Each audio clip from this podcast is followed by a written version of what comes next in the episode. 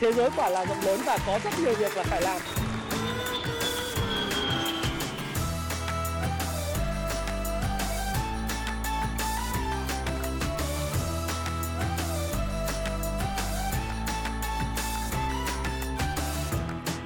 Hi, xin chào tất cả các bạn. Chào mừng các bạn đã quay trở lại với channel của Thái Phạm. Và 8 giờ tối ngày hôm nay thứ ba chúng ta lại cùng gặp nhau trong một chủ đề. Chủ đề này đang được rất nhiều bạn quan tâm. Các bạn hỏi tôi rằng là tại sao ờ, đô la index lại mạnh lên như vậy? Cái xu hướng thời gian tới là gì? Những cái ảnh hưởng của nó và anh có thể phân tích về chuyện này được không? Thứ nhất, à, chúng ta cũng thấy rằng là đồng đô la trong từ đầu năm 2022 trở lại đây thì đang tăng giá khá là mạnh so với những đồng tiền khác. Và đặc biệt điều này thể hiện thông qua cái chỉ số uh, đô la index và chỉ số đô la index đã liên tục tăng uh, khiến cho các đồng tiền khác cũng giảm tương ứng.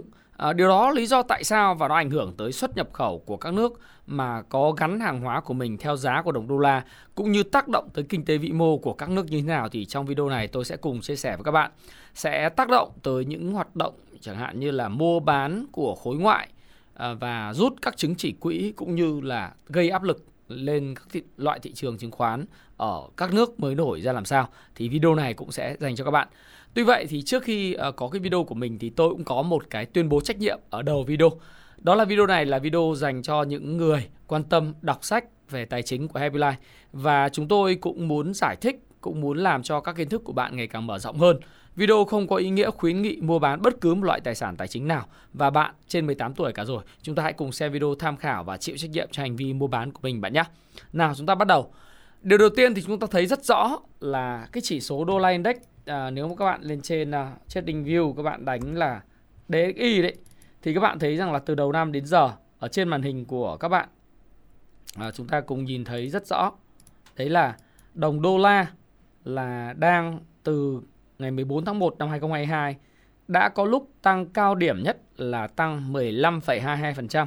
Đấy, đồng đô la đã lên giá 15,22% và tại thời điểm này lúc mà tôi đang làm video dành cho các bạn thì nó vào khoảng là 106,7 điểm và so với mức này thì có thể nói là từ đầu năm đến nay là đồng đô la đã tăng tới là 12,59%. Ở một cái diễn biến khác, nếu các bạn coi đồng Japan, đồng Nhật, uh, Japanese Yen ấy, thì các bạn sẽ thấy là đồng yên thì ngược lại hiện nay thì nếu mà chúng ta thấy rằng là một uh, đô la hiện nay có thể đổi được gần 138 yên Nhật và nếu mà tính từ đầu năm đến nay từ ngày 14 tháng 2 à 14 tháng 1 thì đồng yên có lúc đã mất là 22,72% và đến thời điểm này thì đã mất 21,29%. Có thể nói với cái tác động của việc tăng giá của đồng đô la thì đồng yên là một trọng đồng chịu ảnh hưởng khổ sở nhất và cũng khiến cho giá cả các mặt hàng nhập khẩu của các nước nhập vào Nhật Ờ, đã tăng lên rất là mạnh. Lạm phát của Nhật Bản cũng tăng rất là mạnh gây ảnh hưởng nhiều đến đời sống khó khăn của người dân Nhật Bản và đã có những cái ý kiến Đặc biệt là ý kiến của người dân Nhật Bản hiện nay đang chỉ trích rất nhiều thống đốc của Ngân hàng Trung ương Nhật Bản là không biết làm việc bởi vì việc làm này đã khiến cho đời sống của họ ngày càng khó khăn hơn. Tuy vậy, xét một góc độ tích cực khác, việc đồng yên mất giá đã khiến cho nước Nhật có thể xuất khẩu được nhiều loại mặt hàng có thế mạnh, chẳng hạn như là ô tô và công nghiệp điện tử sang các quốc gia khác, đặc biệt là châu Âu và Mỹ. Vậy thiệt và hại nó như thế nào? Và tại sao đồng đô la index lại tăng giá? Và tăng giá uh, sẽ ảnh hưởng tới các quốc gia khác làm sao? Thì điều đầu tiên chúng ta cũng cần phải hiểu đó là gì? Đô la index là gì đó? Thì chúng ta cũng biết là đô la index uh, theo ờ, định nghĩa nó là một cái chỉ số chính để đo lường giá trị của những đồng đô la so với 6 loại tiền tệ các quốc gia là những đối tác lớn à, thương mại của Mỹ. Vì vậy, sự lên xuống của từng nước thành viên trong chỉ số này sẽ ảnh hưởng nhiều đến chỉ số đô la index. Và nghĩa là rổ chỉ số tính đô la index chẳng hạn như chúng ta đang coi nó là 107, 106 hay 108, nó được tạo thành từ 6 cái loại hàng hóa khác nhau, 6 cái ngoại tệ khác nhau. Thứ nhất, đó là đồng euro chiếm 57,6%. Đây cũng là lần đầu tiên sau 20 năm giá trị của đồng đô bằng đồng euro. Trước đây các bạn thấy rằng là nếu uh, cách đây 20 năm hay là cách đây 10 năm khi mà tôi đi châu Âu uh, cách đây 10 năm đó và trong cái khoảng thời gian gần đây thì thường xuyên tôi phải đổi 27 28 nghìn có những lúc đổi 30 33 nghìn một euro. thì uh, bởi vì sao? Bởi vì lúc đó thì một euro đổi có thể được là 1.2, 1.3 đồng đô la. Còn bây giờ thì một đồng euro bằng một đồng đô la. Bởi vì trong rổ chỉ số đô la index thì euro chiếm tới 57,6%. Năm loại đơn vị tiền tệ khác là bảng Anh chiếm tới 11,9%, đồng Yên Nhật chiếm 13,6%, đồng Krona Thụy Điển à, SIK chiếm 4,2%, đồng đô la Canada là 9,1% và franc Thụy Sĩ là 3,6%. Thì uh, điều này cho thấy rằng là đợt vừa rồi đó à, cũng dễ lý giải tại sao đồng đô la tăng giá. Rất đơn giản, đồng đô la tăng giá là bởi vì à, những cái đồng giảm mạnh như là đồng euro, đồng à, Nhật Bản và thậm chí là đồng đô la Canada hay là franc Thụy Sĩ giảm đã khiến cho chỉ số index đi lên. À, đó cũng là một trong những cái điều mà chúng ta có thể lý giải là cái chỉ số đồng bạc xanh nó tăng giá như tôi đã nói có những lúc cao lên tới 15% và hiện tại thì đang cao khoảng 13% so với lại À, cái thời điểm đầu năm 2022. Và đồng đô la thì chỉ số là một cái chỉ số phản ánh sức khỏe của đồng đô la. À, đô la index là chỉ số phản ánh sức khỏe của đồng đô la. Xin lỗi các bạn phải nói rõ như thế. Vì vậy khi đô la index tăng thì đô la cũng khỏe lên và ngược lại nếu đô la index giảm tức là đồng đô la đang yếu dần. Đấy. Và các bạn nhìn đây là cái công thức tính cái chỉ số USD index bởi vì nó là cái chỉ số của 6 cái cặp tiền tệ đô la uh, với lại euro đô la này, đô la Nhật này, bảng với lại đô la, đồng Canada với đồng đô la, đồng kron uh, của Corona của Thụy Điển ờ, và đồng franc Thụy Sĩ. Đó. Thì đấy là các bạn hiểu về đồng đô la index. Rồi, vậy thì chúng ta mới mới hỏi là vấn đề là gì? Vấn đề là đô la index ấy, thì như thế nào? Uh, được gọi là uh, cái, cái cái tại sao loại như thế? Tại sao nó lại tăng giá và tại sao cái tiền các nước khác nó lại giảm giá? Thì các bạn cũng chứng thấy một điều là từ đầu năm đến giờ chính sách tiền tệ của Mỹ nó đã đảo ngược. Trước đây thì chính sách tiền tệ của Mỹ à, trước năm 2022 thì bơm tiền ồ ạt từ năm 2020 2021 để mà kích thích nền kinh tế vượt qua cái tác động từ đại dịch Covid-19. Và khi lạm phát xuất hiện, à, lạm phát là do cái gì? Do tắc nghẽn nguồn cung, À, do Trung Quốc Zero Covid gây tắc nghẽn nguồn cung ở các cảng. Rồi các bạn cũng thấy rằng do Nga, Ukraine chiến tranh cho nên giá năng lượng rồi giá thực phẩm đẩy lên rất là cao, giá à, lúa mì, giá năng lượng đẩy lên rất cao. Rồi cái hệ quả của việc bơm tiền nới lỏng tiền tệ của Fed đã khiến cho giá nhà ở Mỹ tăng vọt. Chính những điều đó đã làm cho chỉ số CPI, CPI của Mỹ đã tăng mạnh và tháng 6 vừa rồi, chỉ số CPI của Mỹ đã lên tới 9,1%, mức cao nhất trong lịch sử 40 năm trở lại đây của uh, chính quyền uh, ông Tổng thống Joe Biden. Điều này đã khiến cho Bộ Tài chính Mỹ, uh, chính phủ Mỹ và Cục Dự trữ Liên bang quyết định thay đổi những cái chính sách tiền tệ của mình từ việc nới lỏng tiền tệ siêu nới lỏng trở sang thắt chặt và thậm chí diều hâu hơn trong việc thắt chặt tiền tệ. Chính bởi vì khi anh thắt chặt tiền tệ và đồng thời anh rút à, tiền từ trong lưu thông về nâng lãi suất đã khiến cho đồng đô la vốn là một cái đồng tiền được trú ẩn rất là nhiều trong cái hệ thống thương mại à, của Mỹ rồi các cái hệ thống đầu tư ngân hàng đầu tư ngân hàng thương mại của tất cả các quốc gia trên thế giới. Họ đã có xu hướng mua đồng đô la nhiều hơn khiến cái cầu của đồng đô la tăng mạnh hơn hoặc là hút tiền về Mỹ để gửi tiết kiệm hoặc là mua trái phiếu chính phủ Mỹ 2 năm, 5 năm, 10 năm đã khiến cho nhu cầu đồng đô la tăng vọt và chỉ số sức mạnh của đồng đô la nhờ đó cũng tăng. Và đồng thời đồng tiền của các quốc khác, quốc gia khác bị do bị bán mạnh à, với cái nhu cầu là rút tiền về để mà à, có thể là phòng ngừa rủi ro rồi bán ra à, các bán các cổ phiếu của các ngoại tệ khác để mà rút tiền về Mỹ mua trái phiếu để hưởng cái lãi suất cao hơn cũng đã khiến cho cái đồng tiền của các quốc gia khác cũng giảm đi và từ đó đồng đô la mạnh hơn. Thế cái điều này nó gây ra những cái tác động như thế nào đối với nền kinh tế Mỹ? Trước mắt một đồng đô la mạnh à, sẽ khiến cho cái việc mà xuất khẩu của Mỹ gặp rất nhiều trục trặc. Tất cả những mặt hàng xuất khẩu của Mỹ liên quan máy móc nông nghiệp hay là những cái mặt hàng liên quan tới à, những cái sản phẩm à, khác nữa, dịch vụ khác nữa thì đều Ờ, bị ảnh hưởng bởi vì hàng hóa của Mỹ trở nên đắt đỏ tương đối hơn so với lại những cái hàng hóa cùng chủng loại của các quốc gia khác. Còn ở một chiều tích cực thì cái quá trình mà nhập khẩu các mặt hàng vào Mỹ trở nên rẻ hơn rất nhiều. Đấy. Đây là một cái chiêu hết sức ừ, là gọi là ờ, tôi gọi là cao thủ của Fed trong câu chuyện là giảm nhiệt à, chỉ số lạm phát. Bởi vì hiện nay họ thấy rằng cái việc mà nhìn như như tôi đã nói các bạn là cái nguồn cơn của lạm phát nó ở cái giá dầu của Nga đang ở mức rất cao, giá dầu thế giới do OPEC cộng liên minh gồm các nước Ả Rập, đặc biệt là Ả Rập Saudi, rồi ờ, UAE hay là Nga đó vẫn để cái mức giá dầu rất cao. Cái này không can thiệp được bởi vì nguồn cung tạm thời bị thiếu hụt do Nga đánh Ukraine thì bị cấm vận. Tức là giá năng lượng là họ không quyết định được. Cái thứ hai nữa là việc tắc nghẽn chuỗi cung ứng do Zero Covid của Trung Quốc chơi bài nhây Zero Covid đến tận cuối năm nay họ không can thiệp được.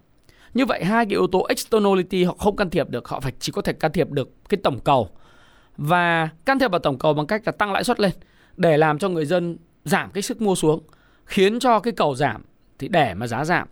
Cái yếu tố thứ hai rất là hay, đó là họ làm tăng cái sức mạnh của đồng đô la. Đồng đô la mạnh hơn sẽ khiến cho một đồng đô la, một sức mua của đồng đô la mạnh có thể mua được nhiều hàng hóa tương đối từ các quốc gia khác. Đấy. Ví dụ như đồng đô la tăng 15%, điều đó có nghĩa là sức mua của đồng đô la tăng đến 15%.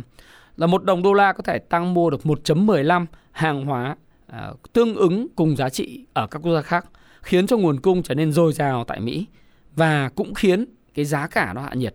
Tức là vừa làm giảm tổng cầu lại vừa vừa có cách để mua nhiều hàng hóa từ các quốc gia khác, nhập khẩu nhiều lên, À, chấp nhận cái thâm hụt à, thương mại tăng lên để mà làm giảm giảm nhiệt, đấy, hạ nhiệt cái lạm phát của Mỹ.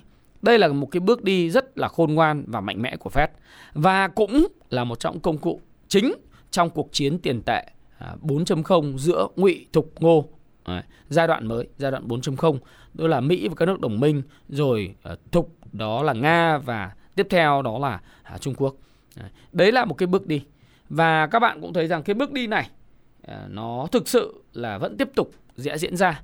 Bởi vì cho đến thời điểm hiện tại, cái việc chỉ số đồng bạc xanh chúng ta nhìn thấy chúng ta nhìn thấy trên biểu đồ đấy, thì chưa thấy có dấu hiệu gì ờ, cho thấy là cái đồng bạc xanh sẽ ngừng tăng giá. Bởi vì cái đồng Nhật Bản cũng chưa có dấu hiệu gì cho việc thấy nhưng giảm giá. Hay là đồng đồng euro à, euro cũng chưa thấy có cái gì cho thấy là đồng euro sẽ có thể có những sự hồi phục về giá cả hiện nay một đồng euro đổi được 1,02 đồng đô la nhưng mà cũng chưa thấy dấu hiệu gì cho thấy cái đà rơi của đồng euro tiếp tục giảm trong bối cảnh là những cái khó khăn liên quan đến nền kinh tế Đức do à, phụ thuộc vào cái năng lượng của Nga sắp đến mùa đông rồi kinh tế Pháp, kinh tế Ý hay những kinh tế của các nước nghèo hơn vẫn gặp rất nhiều vấn đề bởi cái giá năng lượng lên cao và đặc biệt mùa đông đang đến gần. Thế thì chúng ta cũng không thấy rằng là cái kinh tế của quốc gia này nó sẽ tốt hơn và nền kinh tế sẽ thoát ra khỏi suy thoái với lại cái tôi gọi là cái tình trạng lạm phát đình đốn Đấy, cái đình lạm đình trệ và lạm phát cao. Thì nó cũng không cho thấy rằng là đồng đô la index cái chỉ số đô la index nó có thể nó sẽ giảm trong thời gian tới bởi vì nó đang tăng. Mặc dù trong ngắn hạn thì nó có thể có những cơn đợt kéo ngược lại. Đấy, kéo ngược lại do cái hoạt động trading của các cái tay chơi thôi. Nhưng các bạn thấy có một lần kéo ngược ở 104 kéo ngược về 101 rồi lại tăng lên tạo đỉnh mới rồi lại kéo ngược 103 rồi lại tăng lên một cái đỉnh mới. Thì cứ quá trình này nó cứ tiếp tục liên tục như vậy. Và chúng ta chưa nhìn thấy những yếu tố căn bản fundamental để khiến cho đồng đô la giảm giá. Nhất là trong bối cảnh ngày 27 tháng 7 này thì đang có những đồn đoán rằng là Fed tiếp tục tăng cái lãi suất từ mức tối thiểu là 0,75% lên đến mức 1% để chống lại lạm phát và có những bước đi quyết liệt. Như vậy thì lãi suất ngày càng tăng và đồng đô la sẽ ngày càng hấp dẫn hơn trong con mắt của những người arbitrage, tức là những người giao dịch gọi là ngoại hối, à, ăn chênh lệch đấy, spread. Thế thì đây là một cái mà à, chúng ta đang nhìn thấy xu hướng.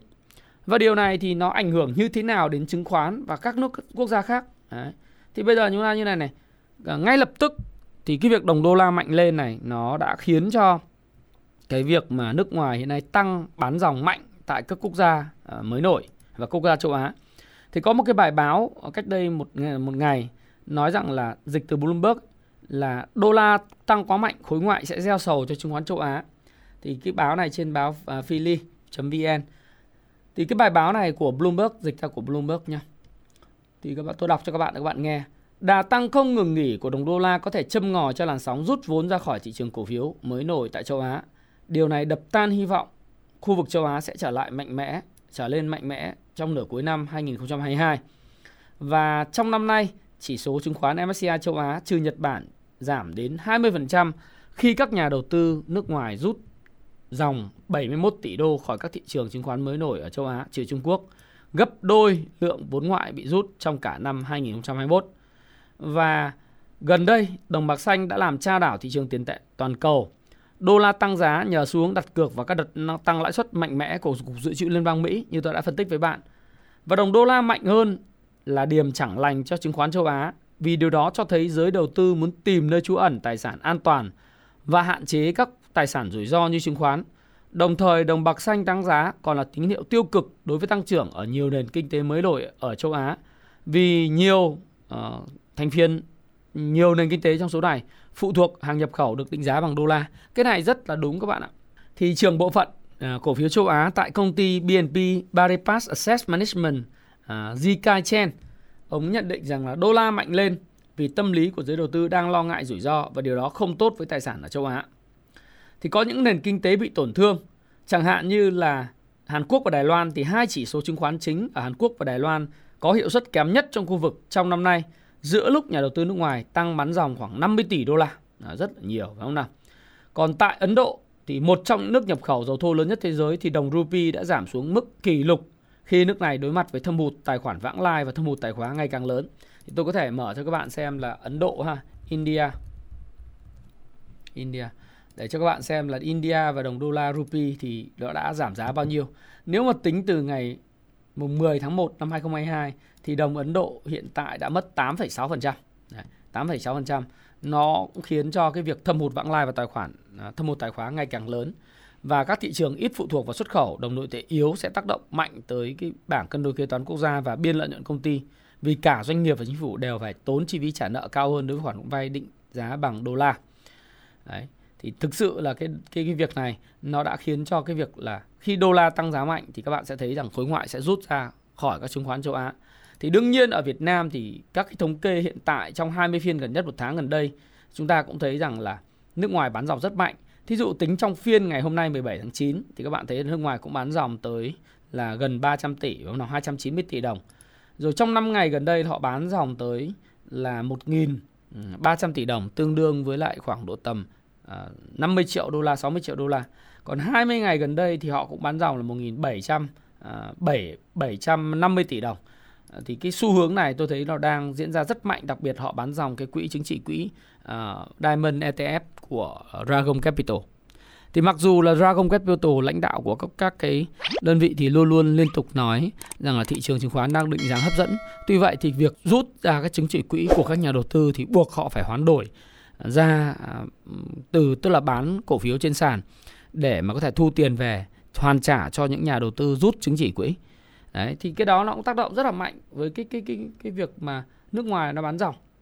Đấy thì ngay lập tức chúng ta có thể thấy nhận ra một điều là hệ quả đầu tiên đó là cái câu chuyện là đồng đô la tăng giá sẽ khiến cho các cái quốc gia uh, có nền kinh tế thị trường chứng khoán ấy uh, nơi mà thu hút cái vốn đầu tư uh, gián tiếp FII foreign indirect investment sẽ bị bán rất là mạnh. Là tiêu biểu là Hàn Quốc, tiêu biểu là Ấn Độ, tiêu biểu là Trung Quốc à là là Đài Loan rồi chúng ta cũng thấy là chúng ta là một cái thị trường cận biên chứ phải thị trường mới nổi nhưng đã có những ảnh hưởng và tất cả những cái chứng chỉ quỹ uh, từ Dragon Capital của Diamond uh, à, ETF cho tới là những quỹ như là FTSE rồi VNM ETF thì cũng có xu hướng bị rút dòng trong thời gian gần đây. Đấy, đấy là một cái hệ quả đầu tiên. Đấy, hệ quả đầu tiên. Hệ quả thứ hai ấy, là cái việc các quốc gia khác sẽ phá giá đồng nội tệ của mình. Thí dụ như ở đây là đồng Indo, một cái đồng khác đó là đồng Thái Bạt. Đồng Thái Bạt thì các bạn thấy rằng từ đầu năm đến giờ nếu mà tính từ 18 tháng 1 năm 18 tháng 2 năm 2022 thì đến thời điểm này họ đã mất 13%. Đây là quốc gia không can thiệp vào tỷ giá để từ tỷ giá ngoại hối ờ, gọi là biến động tự do. À, họ có một cái bài học rất lớn năm 1997 là họ can thiệp để bảo vệ cái đồng nội tệ của mình. Nhưng vì can thiệp quá sâu cho nên lúc mà không có tiền, à, không đủ tiền đô để bán ra nữa thì lại bị gặp cái khủng hoảng của cái cuộc bán gọi là phá giá đồng bạc thái và khiến cho đồng bạc thái mất giá rất là mạnh. Thì cái này đã là một cái nguyên nhân khiến cho Thái Lan uh, lâm vào cái cảnh nợ nần rất lớn. Do đó thì năm nay họ rút kinh nghiệm là họ họ đang chính, thi hành chính sách thả nổi à, cái đồng tiền. Đấy thì đồng bạc Thái là mất gần 14% nếu mà bạn xem đồng Indo đồng Indo thì các bạn thấy là đồng Indo từ đầu năm giờ mất có 5% thôi đồng Sing à, Singapore đô la thì chúng ta có thể coi Singapore đô la USD thì đã mất khoảng độ tầm hiện tại là khoảng 4% và có lúc mất sâu nhất là 4,76% cho thấy là Singapore cũng can thiệp vào ở cái việc mà quản lý ngoại hối rất là tốt. Đồng Mã Lai, đồng Mã Lai thì sao? Đồng Mã Lai thì chúng ta cũng thấy là đang mất khoảng 7%. Mã Lai cũng là một quốc gia rất mất rất lớn. Rồi nếu các bạn theo đồng Lào, đồng Kíp thì các bạn thấy là đồng Kíp Lào là mất 25,19% à, kể từ đầu năm đến giờ. Đây là một quốc gia gần như là cũng là có nguy cơ vào danh sách phá sản tiếp theo. Đấy, của ờ, theo IMF ấy. Rồi, chúng ta xem là yuan. Nhân dân tệ ha, yuan. Chinese và đồng nhân dân tệ thì các bạn thấy rằng là đồng nhân dân tệ cũng mất giá khá là lớn. Nếu mà từ đầu năm đến nay, À, từ đầu năm đến nay là vào thời điểm tháng 1 thì có hiện nay đồng nhân dân tệ mất giá so với đồng đô la là gần 7%. Như vậy thì có những lúc cao nhất là bao nhiêu? Có những lúc cao nhất là gần 8%. Nghĩa là Trung Quốc cũng không can thiệp quá nhiều vào tỷ giá hối đoái à, của cái nước này và để cho nó cho nó là biến động thoải mái. Nếu chúng ta so đồng Việt Nam đồng, Việt Nam đồng so với đô la thì chúng ta xem như thế nào? Chúng ta không có nhiều cái dữ liệu ở đây lắm phải không nào? À, USD, VND thì ờ, đây chúng ta cũng thấy là chúng ta cũng có những cái sự mất giá nhất định nhưng mà nếu mà tính từ 28 tháng 1 đi có thời điểm thấp nhất thì đây chúng ta lấy với cái số này thì chúng ta cũng chỉ khoảng hiện nay là mất khoảng gần 3% nhưng mà cao nhất thì là 3,55 nhưng mà nó không tồn tại lâu thì chúng ta thấy giá trị trung bình nó vào khoảng 3%. Như vậy có thể thấy là cái đồng ờ, nội tệ của Việt Nam của chúng ta là khá là ổn định.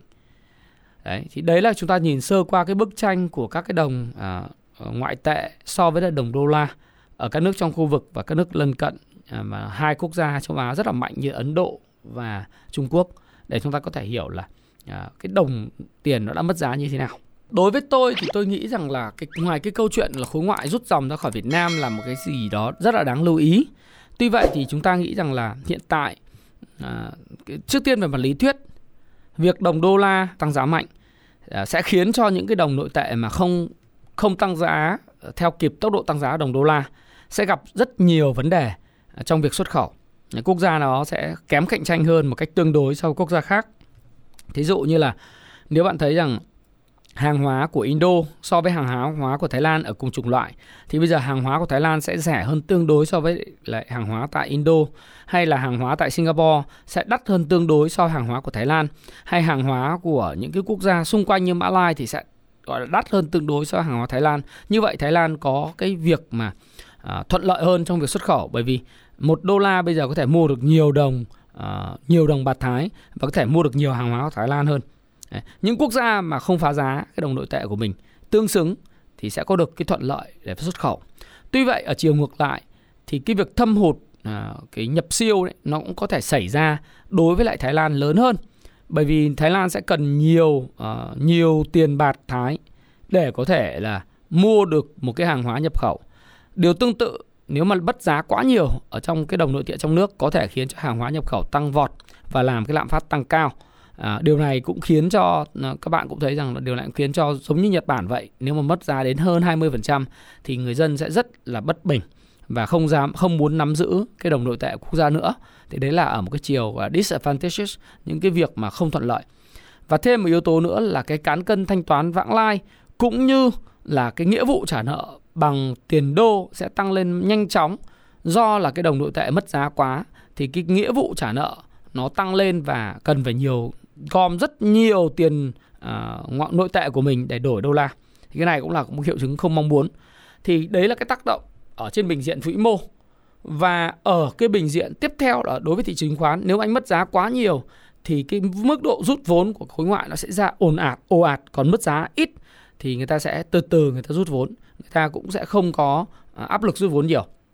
Đánh giá trên cái cạnh đó thì các bạn hỏi tôi rằng là cái tác động đối với thị trường chứng khoán Việt Nam và tác động đến cái nền kinh tế chúng ta như thế nào thì mặc dù có những áp lực rất lớn nhưng chúng ta thấy rằng là ngân hàng nhà nước chúng ta điều tiết à, cái việc tỷ giá rất là tốt phải không nào từ đầu năm đến nay chúng ta chỉ có là mất giá khoảng gần 3%. Đây là một điều tốt và chúng ta cũng đã thấy rằng là tất nhiên uh, so với xuất khẩu chúng ta bất lợi một chút nhưng về mặt ổn định kinh tế vĩ mô, về tỷ giá, về trả nợ nước ngoài, về thâm hụt cán cân vãng lai thì chúng ta thấy có nhiều cái lợi ích hơn, nhiều cái lợi ích hơn. Và việc giữ được cái tỷ giá uh, qua ở mức mất ở mức thấp như vậy sẽ khiến cho người dân an tâm nắm tiền Việt Nam đồng. Đấy, chẳng hạn như chúng ta không có nhu cầu phải đi đổi đô la ở cái chỗ này chỗ kia để làm gì bởi vì chúng ta có có thực sự là rất là yên tâm à, nắm giữ cái đồng nội tệ của Việt Nam đúng không? Và chúng ta có thể gửi tiết kiệm tiền tiền đồng chứ chúng ta gửi sang đô thì lãi suất bằng không và mất giá có 3% thì chúng ta vẫn thua tiền đồng phải không? Và nhiều người nói thì có rủi ro gì không thì theo tôi cái rủi ro vào thời điểm hiện nay thì không có lớn đối với nền kinh tế Việt Nam. Nó khác so với thời điểm năm 2014. À, bởi vì nếu mà chúng ta so với lại lúc đó ấy, thì cái năm 2014 15 thì chúng ta chỉ có dự trữ ngoại hối khoảng 12 13 à, tuần nhập khẩu. Còn 2008 thì tệ hơn nữa. Nhưng có đến thời điểm này thì chúng ta có tỷ lệ dự trữ ngoại hối lên tới 14 đến 16 lần tuần nhập khẩu rồi. Và như vậy thì có thể nói ra là cái kinh tế cái dự trữ ngoại hối chúng ta khá là dồi dào để đáp ứng can thiệp à, điều hành điều tiết cái tỷ giá cho linh hoạt. Và thực tế nữa là chúng ta cũng thấy rằng là có thể là trong xuống trong thời gian tới thì bắt đầu từ sau tháng 9 và cuối năm cho đến năm 2023 thì Fed cũng sẽ ngưng tăng lãi suất mạnh theo kiểu 0,75 đến 1% mà sẽ đạt đến mức khoảng độ tầm 3.75 cho đến 4% là người ta sẽ ngưng. Đấy, người ta không tăng lãi suất mạnh nữa thì điều này sẽ dễ thở hơn cho chuyện là chúng ta điều hành tỷ giá cũng như là điều hành cái lãi suất. Mặc dù vậy thì chúng ta vẫn có những áp lực nhất định. Tuy vậy, như tôi đã nói thì cái phản ứng của ngân hàng nhà nước Việt Nam là quá tuyệt vời. Và thực sự chúng ta vẫn đang giữ được ổn định vĩ mô và vẫn là điểm đến của cái dòng vốn FDI cũng như là uh, có thể trong ngắn hạn chúng ta cũng sẽ thấy là FDI bị rút ra một chút nhưng rõ ràng là FDI cũng sẽ vẫn tìm đến ở Việt Nam uh, bởi vì cái đồng nội tệ của chúng ta ổn định. Thì đấy là một vài cái điểm khác biệt của Việt Nam so với lại các quốc gia khác như Thái Lan, Indo, Mã Lai hay là chúng ta có thể so sánh là cái sự ổn định của chúng ta giống như là đồng của Singapore vậy đúng không? Thì cái đó là một cái mà cũng khá là thuận lợi vào thời điểm hiện tại. Thì nhìn chung cái việc đồng đô la tăng lên ý, thì tăng giá thì nó cũng là một cái áp lực ờ, đối với lại thị trường chứng khoán. Nó cũng là một cái áp lực đối với lại việc điều hành tỷ giá. Rồi nó cũng áp lực lên tâm lý của người dân. Nhưng theo tôi thì ờ, ngoài cái việc là chúng ta nên tránh ờ, việc tham gia vào những cái những cái cổ phiếu mà được nắm giữ lớn bởi khối ngoại có cái cái nhu cầu bán vốn rút dòng như là ở cái quỹ Diamond ETF hay VNM ETF FTSE thì họ nắm giữ những cái cổ phiếu thuộc cái ngành banh ngành banh ngành ngành ngành chứng khoán ngành tài chính nhiều. Thì mình nên tránh những cái, cái, cái ngắn hạn tác động làm cái cổ phiếu nó bị giảm giá mạnh à, của mình. Còn còn ngoài ra thì còn lại thì những tâm lý thứ nhất là gom chữ đô la theo tôi là không cần thiết. Cái thứ hai nữa là nó nó nó cũng không tạo ra cái gì cả bởi vì cái đó nó tạo ra những sự bất ổn lớn nhưng chúng ta vẫn đang rất là ổn định. Cái thứ hai là chúng ta yên tâm là à, nếu mà chúng ta vượt qua giai đoạn này đặc biệt là từ giờ đến qua cái tháng 9 thì có lẽ là mọi thứ nó sẽ ổn định hơn. Và như vậy thì thị trường chứng khoán cũng như là cái nền kinh tế của chúng ta sẽ tiếp tục gặp những thuận lợi. Bởi vì như tôi đã nói là Việt Nam vẫn là một cái điểm đến tốt của cái xu hướng FDI của toàn cầu. Và đặc biệt là FDI FDI từ Hàn Quốc và à, Đài Loan. Thì người ta thấy đồng đô la tăng giá thì nhiều khi người ta cũng có thể là vào đồng Việt Nam để mà người ta mua bán nhà xưởng ờ, thiết bị thì, thì đấy là một trong cái mà tôi suy nghĩ thì như vậy chúng ta cũng đã thấy rằng là trong video này tôi đã nói rất rõ là lý do tại sao đồng đô la mạnh lên và những cái hệ lụy uh, liên quan đến thị trường chứng khoán của các nước uh, mới nổi và cũng có phần nào đó liên quan thị trường chứng khoán Việt Nam. Tuy vậy thì như tôi đã nói, uh, ngoài việc tránh những cái cái mã trụ mà những cái mã đấy do khối ngoại đặc biệt là các quỹ có chứng chỉ quỹ ở từ ngoài nó nắm nhiều thì chúng ta có thể tự lựa chọn những cái cơ hội khác, những cái cơ hội mà nó nó rõ ràng hơn. À, tất nhiên nó không phải là bây giờ, không quan trọng là thời điểm thời điểm nào thôi. Đấy À, ngắn hạn nó sẽ khó khăn nhưng mà chúng ta sẽ có những cái dài hạn tốt hơn Đấy. Thứ hai nữa là cái việc tâm lý căm giữ đô la theo tôi cũng không cần thiết và chúng ta hãy tự tin nắm cái đồng Việt Nam mình bởi vì cái xu hướng của chúng ta đồng Việt Nam của chúng ta đang là một cái đồng tiền rất là tốt và cái việc điều hành của ngân hàng nhà nước cho đến thời điểm hiện tại vẫn là rất là tuyệt vời. Và đây là cái video mà tôi muốn giải thích giải đáp thắc mắc của các bạn liên quan đến cái việc đồng đô la mạnh và những cái hệ lụy. Thì thường các bạn muốn nghe những cái gì nó tiêu cực nhưng thực tế chúng ta nhìn nhận khách quan là chúng ta đang làm rất tốt.